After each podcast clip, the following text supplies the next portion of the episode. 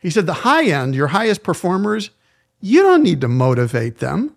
They're self-generating people that you just kind of get out of their way. He said, there's a vast middle in large organizations, and that's where your challenge is.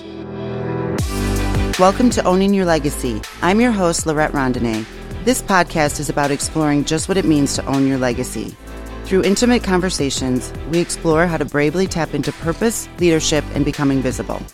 My hope is that we inspire you to realize your own potential. Go after your dreams and boldly leave your mark. It all begins with bravely owning your legacy. Hi, Bob. How are you today? I'm great, Laurette. I'm so honored to be with you. Thank you. This is incredible. I'm so glad you're here live. I really appreciate that you can make it live. It makes it so much more of a great conversation. I would love you to just kind of dive in and talk a little bit about yourself and tell your story. I'm your classic entrepreneur, which means many, many screw-ups.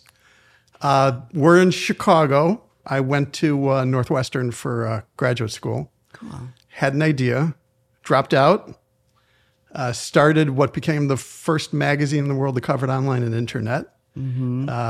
The shorter story is I did it for a number of years, put me on the Inc. 500 list, eventually sold it.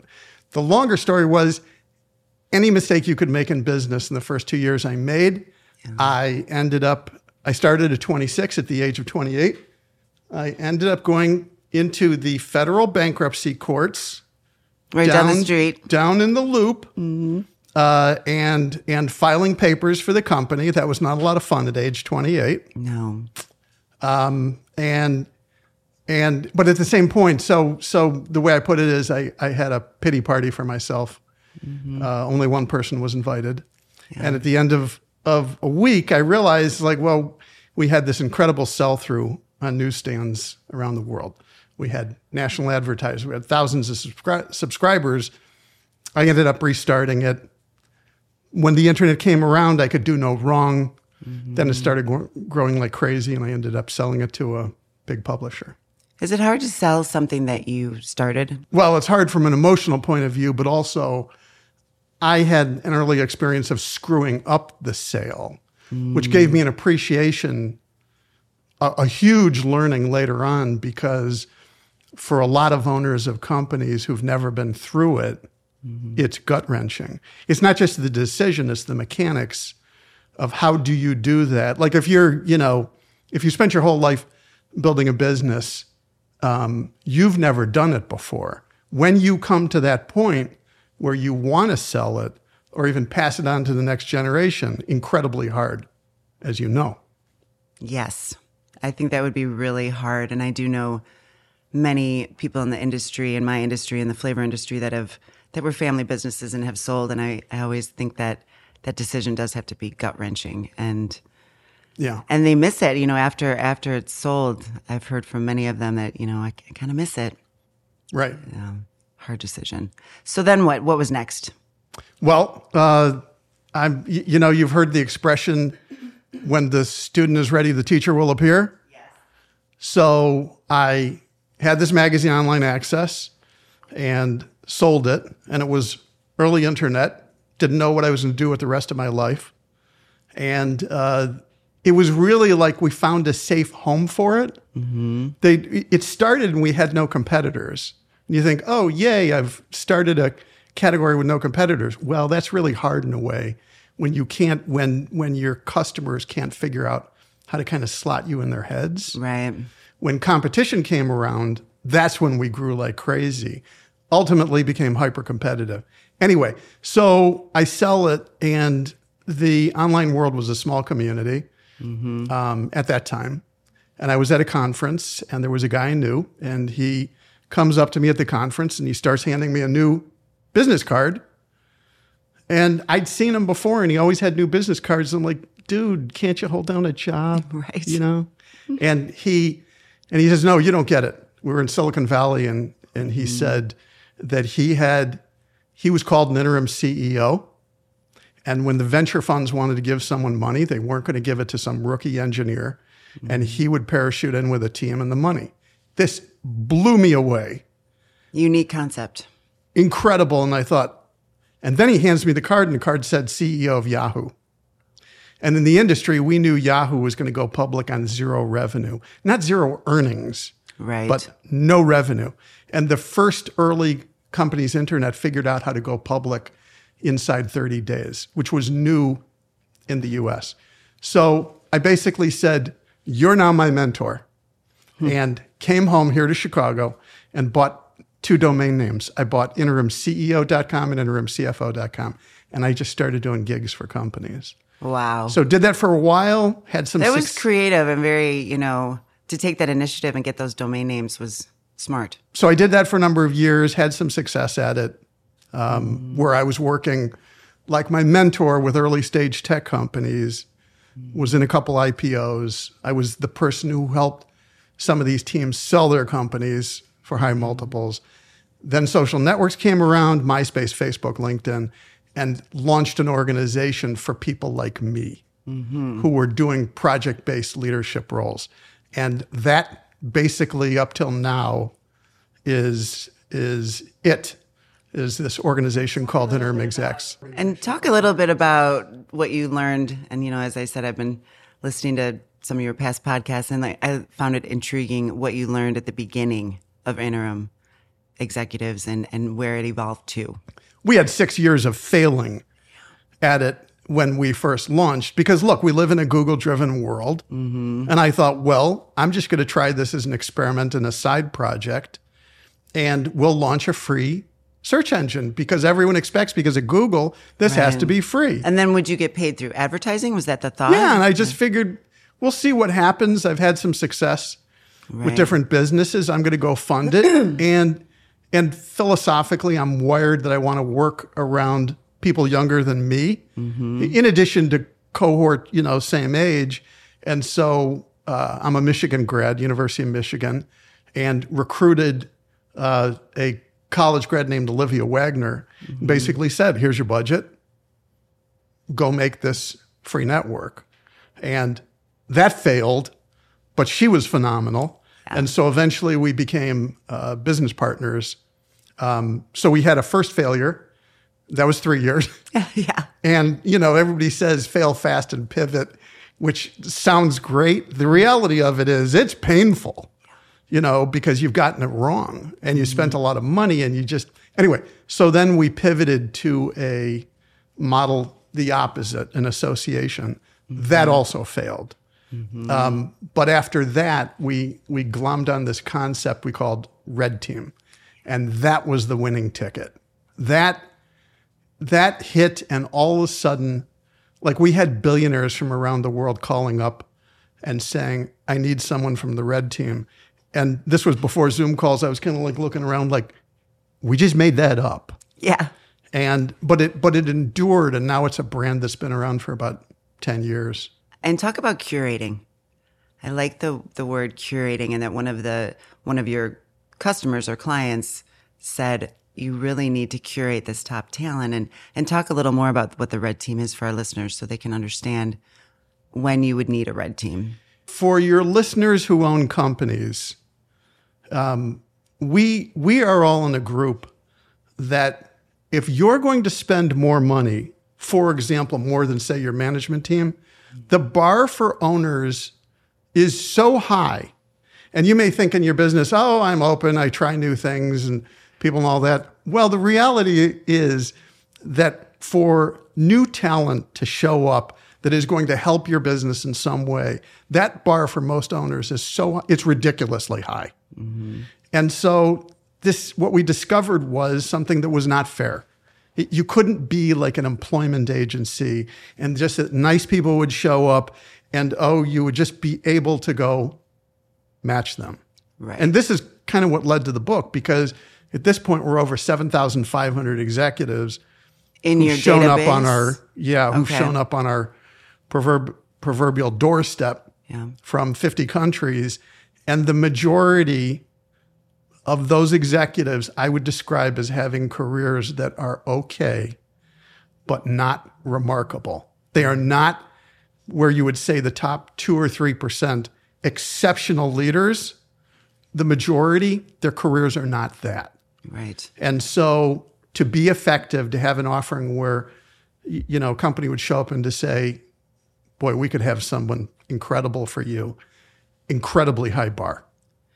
Back to that curation, it's like a boutique. And I love that you describe the Red Team, which is Rapid Executive Deployment. Rapid Executive Deployment, which is a brilliant name. But that team is about the top 2 to 3% is how you describe it, right? Right. Ridiculously successful people. And it's not even that. It's the bar is so high because it's not just your credentials that, you know, you hit $1 billion home run. It's that you still have this fight for the game. You still have this eagerness and you have some humility. Mm-hmm. There are so many ways in which, you know, folks we know, they can look great on paper, but it just isn't going to work. And many times I have made that mistake. Yeah. And I love how you talk about, too, once they say retirement, they're probably not going to be we're done. They're done. Yeah. We're done. And because, again, you're the owner of the company, and really that's what you're... No, you want your whole team, and they're just ready to, you know, walk through walls for you and for the business. They're doing it for this mission that is bigger than themselves. Yes, I think that's huge. And that they probably don't need the money anymore. It's more about the calling and making an impact for a for another company and helping them succeed. I think it's a brilliant model. And that they're not easy to find. You say that they're shy, that a lot of these really powerful and, you know, have made a lot of impact in other people's lives, but they're, like you said, humble and kind of, how do you find them? How do you pull them out of that shell? You know, what this is reminding of also is that prior to the, you know, the current book's called Right Leader, Right Time. We did a book 10 years ago called How They Did It. And to get in that book, a founder had to launch, grow, sell for $100 million or more, or go public at $300 million or more. And I thought, we're celebrating, as we said, the heartland. Yeah. And anyone that qualified would just be thrilled to be in it. The reality was, for 2 years, all the founders we identified said no. I thought, this is so obvious. And their attitude was, yeah, no, I'm good. That's very interesting. And you made him immortal in a way. You know, I mean, being in a book is really talk about legacy. I'll tell you, Laurette would crack the code.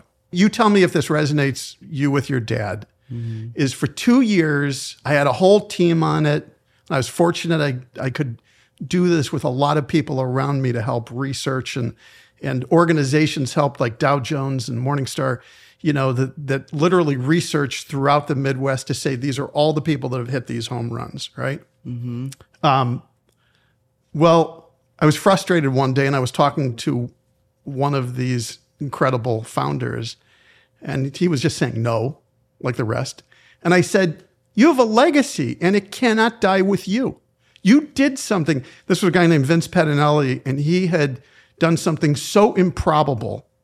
He had launched group mental health homes, which is not a recipe you'd say to create a $1 billion business. He had been the commissioner of mental health programs for the state of Ohio. He was not your classic entrepreneur. Oh. So he creates a business worth $200 million, 20 states serving tens of thousands of people. Marvelous mission. He says, no. I say, you have a legacy and this cannot die with you. Mm-hmm. And he says, okay. And I thought, it's a powerful word, isn't it? Oh my God, I'm only like 5 degrees off what I was saying before, but those 5 degrees are critical. Right. And so with the rest of everyone who ended up in the book, I just said, you have a legacy and it cannot die with you.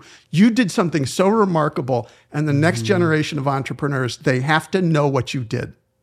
Because every single one of them said yes. That's brilliant. And it's really about, I like to say, I love doing this podcast because people get to share their experiences, their strength, and their hope is kind of and it's almost your responsibility, you know?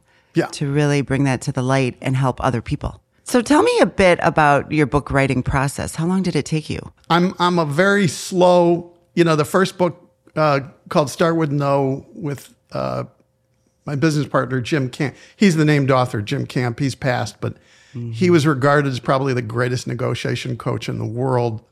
We wrote it. That only took 7 years. And then... Okay, I don't feel so bad. I'm on like year two of mine. Oh, you're fast. And then How They Did It, I thought, oh, we're going to do this in an hour. This was crazy. We had an event at the Four Seasons here mm-hmm. in a ballroom. And I had, of the 45 founders who were in the book, 22 were in the room. And we mic'd them all up. And we had these interviewers, and I thought, we're going to do a book in an hour. They're going to ask each other questions, and it's just going to take an hour. Well, you know, the 2 years of rejection plus the 2 years it took to edit and get the rest of the people. The editing, isn't it? The editing. It's always editing. Yeah. So that one was 4.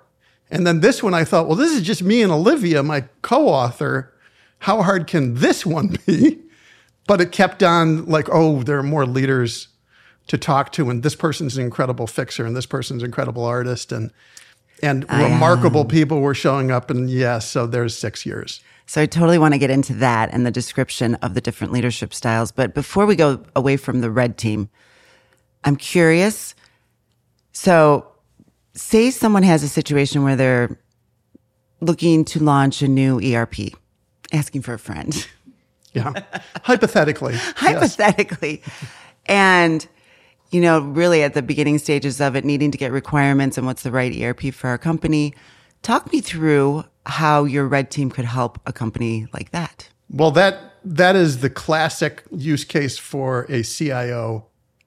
It's usually a CIO, Chief Information Officer, as opposed to a CTO. Some CFOs are expert in that as well, mm-hmm. but you're describing something where there is now this kind of leadership talent out there, CIOs who want to be project-based. Okay. And this is what they do. And, you know, for a lot of companies, that ERP implementation is going to get screwed up. Yeah. And so I have at least 2 failures in that bucket. I'm sorry to hear that, but... And it's expensive and painful. You're in good company because it is... one of the strongest reasons a CIO gets called into project-based work mm-hmm. is to correct a failed ERP implementation. Right. So that is a classic example of... your sweet spot, so to speak. That is one of them for sure. For a lot of companies, maybe they have a CIO, but it could be they just don't need that person permanently on staff. And so project-based is efficient. I mean, this is the reason why around the world there's an explosion in... what's called fractional or interim CFOs is because the expertise exists. Mm-hmm. And now there are all kinds of companies that have fractional CFO help that it didn't exist before. And there's no way that those companies could or would hire a permanent CFO. And then as far as the process goes in that, would they assess the situation, say at Edlong, and then go, okay, now you need, you know, a project manager? You know, I imagine they have to look at it from 100,000 feet and kind of assess where we are, what other teammates they're going to need for this project. Is that kind of, and then it's usually under a year, it sounds like, that most of the project-based work that, and that could probably be even longer with that one, but. I leave that sort of thing to the experts. But I'll tell you one thing as regards our business.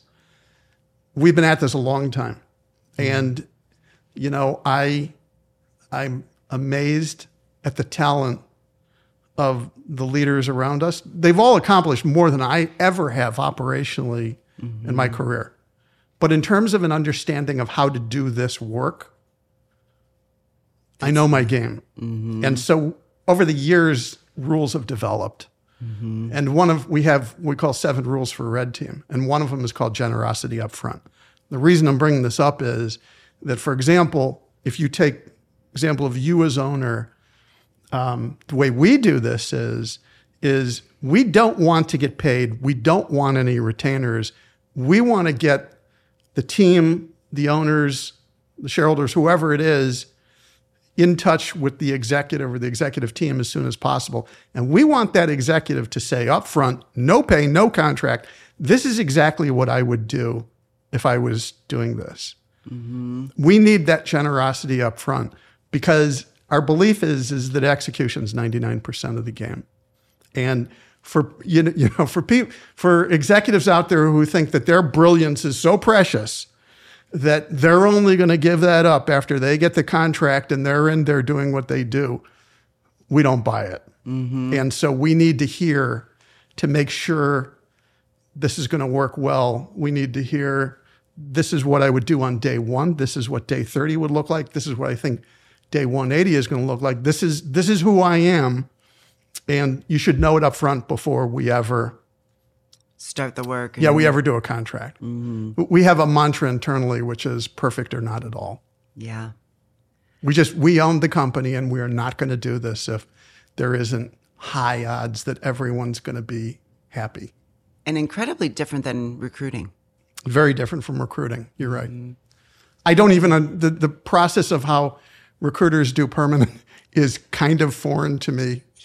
And doesn't work so well all the time. What's their hit rate? Would you say 50%? I don't know. I mean, we partner. We're happy to work with permanent recruiters because this is so different. Mm-hmm. Generally speaking, when we get a phone call, our response time is within minutes to 48 hours. That you have a human that you think could help the situation. Wow. I mean, literally, we had two families, kind of Hatfield and McCoys. They were ready to kill each other. They were all on a Zoom call during COVID, but you could see, even in separate offices, they all hated each other. Oh, man. The two families.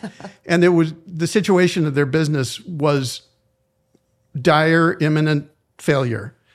And we kind of knew even before the call, and so had already arranged for a great crisis executive to be ready. Mm. And within minutes, can I just invite this executive to join the Zoom call? Texted him and said, join. And he got on, and there were no speeches, Laurette. He wasn't like, oh, I'm the greatest thing in the world. This is what I've done. That's not what he did. He immediately knew how dire it was, and he said, what's your cash position right now today? Have you done a 13-week? Wow. What does that look like? And I thought, oh, we got this right. Yeah. Because if anyone is going to save this business and these families, we got the right person in there. Did it end up, do you know where the end, what's the end of the story, or is it in process? The end of that story was good and bad. Yeah. They had waited so long, and the state of their crisis was such that it ended up salvaging assets. That was not one where they lived happily ever after. And it was too late to do anything better than that, probably. I do know what you mean. They had left it to the point, well, a little bit in your space, a food manufacturing business mm-hmm. that had so broken down in their operations that the city authorities where they were, they had made too many mistakes to recover. There were other examples of saving, though, that are mm-hmm. that are that very have happy endings. Yes. Oh yeah. We've had families where, in one case, California, where they had fired 150 workers, the equipment had broken down. The primary growers of table grapes in the U.S., their families in the Central Valley, and they owned packaging plants, and the plant broke down. Fired 150 people. Mysteriously, there were losses couldn't be accounted for from former managers who had left and put in a CEO and a CFO. And it was miraculous. Within a number of weeks, the equipment was back working. They convinced the customers to come back. They rehired all 150 people. Oh, that's beautiful. It was beautiful, and it was really cool. You must feel proud of those stories. Like that, that's fantastic. This has become a calling, and I love those stories. That is great. We recorded video in the plant, and in the plant there, I forget if it was like 12 languages mm-hmm. among all the workers. The CEO we put in, very talented guy. He spoke 6 or 7 languages. He kind of learned Hindi because they had a number of employees there. That's impressive. And he went up to one of the women working, and he said grandmother in Hindi to her, and she started crying. Aww. Because the former management had never even acknowledged that she existed. Or tried to speak their language. That is a great story. All right. Now we need to switch gears, I'm thinking, to the leadership styles. that you describe really well in your book. So I would love you to kind of walk through FABs for our listeners. Fixer, artist, builder, strategist. So what we saw among exceptional executives was that they tended to develop a process, an approach, a system over time. In shorthand, we called it leadership style. And there were four styles we observed, and we gave them those labels: fixer, artist, builder, strategist. Fixer, as the name implies, loves turnaround. The thing that you can tell if you're a fixer is you need to run into the burning building time after time. Yes. So to give you an example for me, Laurette, you know, I've been in business a long time. Problems come up daily. I do not get my energy off of it. I just don't. Me neither. So, right. And you know, but for a fixer, they need that. Mm-hmm. And artist. Artist is the person, and they see the world as a blank canvas or a piece of clay to be molded. And that's what you are? I'm a very strong artist. And what we write in the book is, you know, it can be to your peril. I want you to talk more about that, because I also took the test and I am an artist and strategist. So I don't know how you get to, I must have been like on the line for both of those when I took it. We try to identify with the assessment a dominant and a secondary. Yeah, okay. So artist was my first, I believe, and then strategist. And you talked about... Well, did you find it, does it fit you? Yes, absolutely. And that's why I wanted you to dig deeper into it. And you were talking about like to someone's peril, and like you can like, you know, kill your whole career over a cause or, you know, over a belief, it sounded like a little bit to me. It's hard to turn it off. You know, supposedly Mozart said that he wrote music the way cows piss. He just couldn't stop. Yeah. And I'm wired in that way, which is dreaming up projects and ideas. And I love overlaying this. And I think one of your podcasts, there was a Myers-Briggs woman and she was a specialist in that. And it does kind of overlay, and also like Strength Finders, that one, ideation is in my top 5, belief is my number 1, but I feel like an artist, I have more ideas than my team can handle. And it's Traction has helped us tremendously with me. At least I can dump them somewhere. Traction is a execution. Yeah, the EOS. Yeah, EOS has saved my life. Being an artist, I think EOS is really helpful. You have to have it. Yes. Do you use that too? Yes. Oh, beautiful. Yeah, absolutely. Absolutely. So we can be creative and put it in long-term issues and we don't feel like it's lost. Yes. And you and I need to be surrounded with people who are operationally excellent. Absolutely. Then what's after artist? So artist, and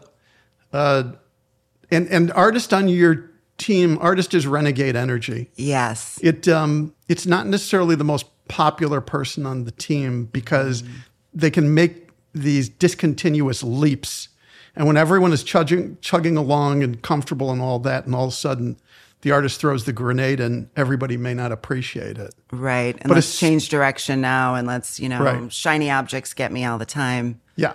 Yeah. Yeah. But see, the thing is, modern world, because markets change so fast now, there has to be that energy.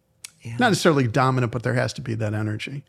Which, by the way, this is reminding me that among all the artist leaders we interviewed, one of my favorite questions we asked, we interviewed a lot of leaders for the book. Right. And we asked, what happened on your worst day?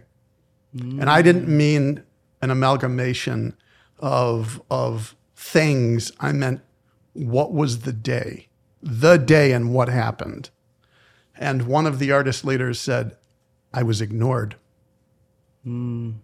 I thought, that is incredible. Hmm. That is a point of artist energy, which is that you have to enlist, you have to enroll, this idea to reach some flowering market, there have to be people who are glomming onto it. And I want to hear too, like what you think a perfect makeup of a team is, maybe once you get through the other two. So builder, I know everyone in business loves to be builders. We get that. And you thought I was a builder. You brought me a builder mug. And I did, and I stand corrected. I'm going to get you an artist mug now. Thank you. So we mean builder in the sense, though, that it's the energy that takes the small, the nascent team, client, product, service, and is driven for market domination, has to reach scale. Mm-hmm. It's their mantra. And builder energy tends to be that when that person hits scale, hits market domination, they're likely to rotate off. Mm-hmm. They're likely to go seek out a new team, new set of clients, new company. Kind of like the fixer, they get bored as well, you see? It's a little different quality from boredom for them because this mantra for builder is always around people, product, process. Okay. And when you've got domination, you kind of already won. Mm-hmm. And for a lot of those folks, they'll move on. You see when people hit an IPO, if they leave, you're looking at builder energy. Mm-hmm. I'm occasionally in Boston. There's a bakery I've talked about called Tate that I think is incredible. Mm-hmm. They're not here in Chicago. In Boston, they crush it. Mm-hmm. In the city, in the suburbs, you're going to hit one of those bakeries. And at the heart of that, there's a builder. Hmm. That's somebody that gets that idea of dominating a market. Very so cool. Then the fourth style is strategist, which we could have called conductor, pilot, captain. This is leader at scale. This is leader in a vast or complex organization that goes beyond, what Stephen Covey called personal span of control. Mm-hmm. A lot of fixer artist, builder energy. You see these people on teams. There are 5 people, there are 10 people, there are 50, maybe 100, but there are personal relationships going on that is the foundation for trust and getting work done. Strategists, yes, they have relationships within a business, but Fred Smith retired a year or two ago from Federal Express, from FedEx. What, 250,000 employees? Right. Strategist energy is a different kind of energy from the rest in terms of being able to advance that organization in a way that is different from fixer, artist, and builder. Almost like they can see the system and how the system works together and patterns, I think, like almost like an engine. You're bringing up the perfect language that strategist uses. Mm-hmm. And one of the leaders we interviewed, Dr. Janine Davidson, she was the undersecretary of the Department of Defense. She ran the Navy. Wow. And she had trained as an Air Force pilot. And to ask her, what is it like, an organization with 1 million people? And she said, it's systems of systems. And you're operating in a way that a 1% change, just a 1%, 1 degree shift in course can be massive, even if you don't see it initially. Mm-hmm. The language of strategist is always around loyalty, being mentored, mentorship, longevity, cross-training, gratitude. Legacy. Mm. And that's not what you hear from fixer, artist, builder. Mm-hmm. Fixer, you hear about velocity. You hear about, we got to staunch the bleeding. Right. Artist. And what does it mean? I think you said the strategist leads from the middle, core, something about the middle. Strategist, one of the leaders we interviewed, he had this great observation. He said, his name is Mahay Samlia, and he ran an insurance business with 14,000 people. He said, the low end of the organization, the bottom, something's going to happen. It's not going to be good. He said, the high end, your highest performers, you don't need to motivate them. They're self-generating people that you just kind of get out of their way. He said there's a vast middle in large organizations, and that's where your challenge is what do you do to cause that kind of army to move one way or another in a coordinated way. Hmm. One of the things we loved talking to a lot of strategists was this idea of cadence. Mm-hmm. And that there is a heartbeat to organization, and that there's a syncopated rhythm to a board. There's a beat to a marketing department, to a sales function, to operations. Mm-hmm. They have this rhythm and heartbeat in organization. And strategist, you need to hear that. Mm-hmm. You have to be great at figuring out how to quicken the pace of what is going on. And that's hard. I would like to hear what you think makes up a strong team. Like, what would be the mix of the different leadership styles? The first recommendation I've always got for teams is that the more you know about how you're wired, the better. It's just going to help you in your career to understand what your soul's desire is, what drives you, what do you love and what do you not love. So, you know, hopefully we're being a little additive to that conversation in terms of helping people get some self-discovery. The second thing is, you know, we're fans of report that, tell that to the people you work with. Because if you're on a team that is trying to excel, it means that the more you know about each other, the more I know about your strengths and what you know about my strengths, the better we're going to do. Because, you know, if you're on teams and where it's like you're going to beat each other up over weaknesses, you're never going anywhere strong as a group. But if on a team to know, this is what I love and this is where I excel, give me the ball when this is in my court. The converse is to know what you love and where you are world class, is we need to give you the ball here. Right. And so these kind of tools and metrics that give more insight for each of us, I think are all good and all additive to build a better team. Mm-hmm. So there's not really a perfect mix necessarily of, you know, fixer builder and, you know, one strategist or anything like that. It's just a matter of recognizing each other's strengths and using them to the fullest. Yeah, and I think there's a bit of jazz and improvisation that goes on here. But, you know, we would say that all organizations have life cycles. And so to recognize, you know, for example, when an organization goes into crisis, ought to be pretty obvious.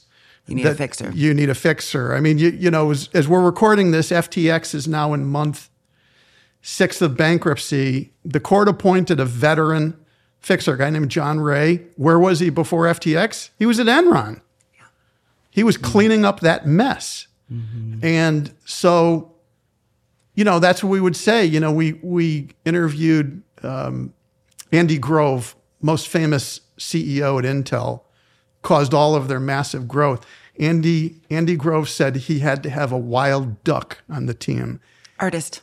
He meant artist. Mm-hmm. And he had this guy who didn't have the typical engineering mindset. Their whole mindset was, how do we cram more transistors under a chip? They were great at it, but they needed somebody in there to just come from left field. And that was the guy who formed Intel Ventures. And so the idea of these complementary styles, and what's making a stronger team. So how would a leader apply these different leadership styles? And also, you talk a lot about, you know, staying in your zone. And I think you say reject what doesn't bring you your highest good. I'd love to hear some tips on how people can actually do that in real life, because that is hard. What we said in the book is exceptional leaders tend to reject more of what is not for their highest and best use. It's very easy to say. It's so incredibly hard to do. Mm-hmm. Further on in career, gets easier and easier the more success you have. When you're younger, good luck. Right. You need the job. You need the money. We get that. But if you look at the arc of somebody's career, the further that it goes, if they're successful, you tend to see more and more that their decisions become intentional. And they become more powerful. They become more confident. And that's what we're trying to get at. It's not so much that you have a predetermined lane as that you make your lane. You're figuring it out. And, you know, in a lot of cases, it's only with hindsight that this becomes 20/20 and you see, oh, this is the reason I chose that over this. And, right. And it starts to make more sense. So for you as the leader, the first thing that we're saying is the more you can figure out that still small voice in you, that the more you're aligning with what your soul's desire is, you're just cut out for more success and more happiness. if you can do that. It reminds me also back to Traction a little bit of the accountability chart process, which is, again, not an easy process. When you start Traction, it's for our listeners, it's like an organizational chart on steroids. And each box has 3 to 5 of the key activities that you as in any role that you have are supposed to be doing. And that for me was probably one of the first steps of doing exactly what you're saying, of figuring out what I do love. So in my accountability box, it's big relationships, it's culture, it's, and I'm horrible at detail, and there's a lot that I know I'm not good at. I'm not a great fixer. I could start it, but I'm not going to finish it for you. So I think that is really, really good advice of knowing what your passion and what your calling is.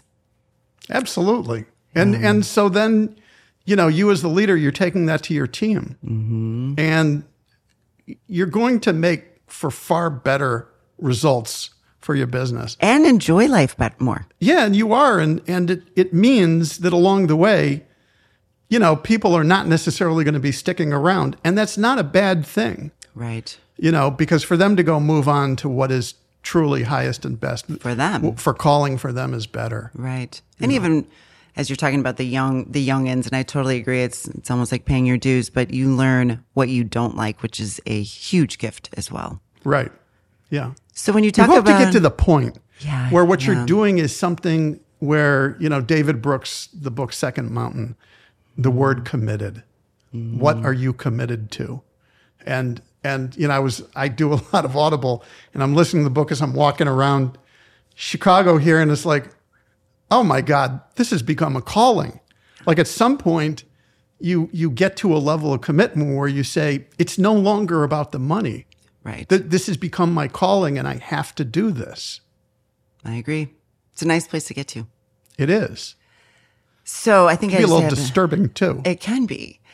And maybe on that note, but when you say, you know, find your quiet space and how you really hear that inner voice, talk about how you unplug, because I think that's interesting, how you really rejuvenate your soul.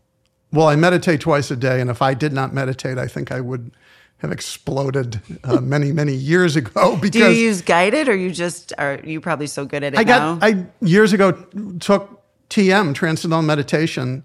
Yeah. A very good friend of mine was one of the licensed TM instructors in the U.S., and he had studied under the Maharishi Mahesh Yogi in India, and that was the Beatles guru.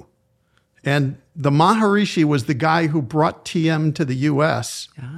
I don't know, 60s, 70s, and my buddy had studied under him, and they're, you know, it's a licensed, you know, program to go. It's not easy to meditate. I'm a big believer in Headspace. Did one like last night to fall asleep. I love it. Yeah. I'm out before the breathing exercise is even over.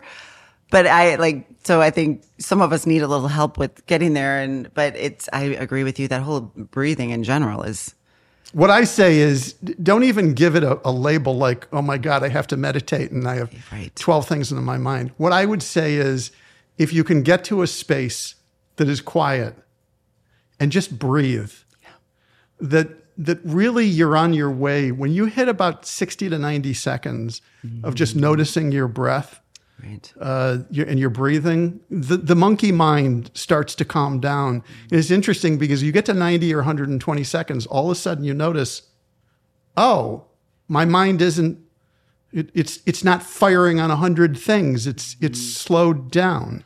And that's when you can truly hear it. You know, there's so many of us have such busy lives, and it's just so important to find that quiet space to hear what you are truly thinking. Right. I think it's really important. It always starts with us. Yeah. It's always. It's and that clarity break concept too, which is another part of Traction. And my leadership team and I, we track whether we had a clarity break that week on our data sheet in Traction, and it's not usually very good. We're like, oh, we're going to work on that. We're going to work on that. So any other things that you do to rejuvenate your soul? I paint. I've been painting for 30 years. So you're a true artist. I do not paint. True artist. There's always time. Started having gallery shows, and so that's my release. Okay, Bob. So the last question, which you might know, but what is the legacy that you would like to leave behind? Color. Yeah, to bring some color to the world. both in terms of what I'm doing in business and also in painting. Creativity. And it seems like part of your legacy is really supporting that creativity and letting people express who they truly are, I'd say, through art. So that's beautiful. Thank you so much for tuning into this episode of Owning Your Legacy. If you enjoyed the episode, please share it with others and rate, review, and subscribe wherever you get your podcasts. To learn more about me and how I am owning my legacy, you can find me on Instagram at Laurette Rondenet and online at LauretteRondenet.com. Until next time.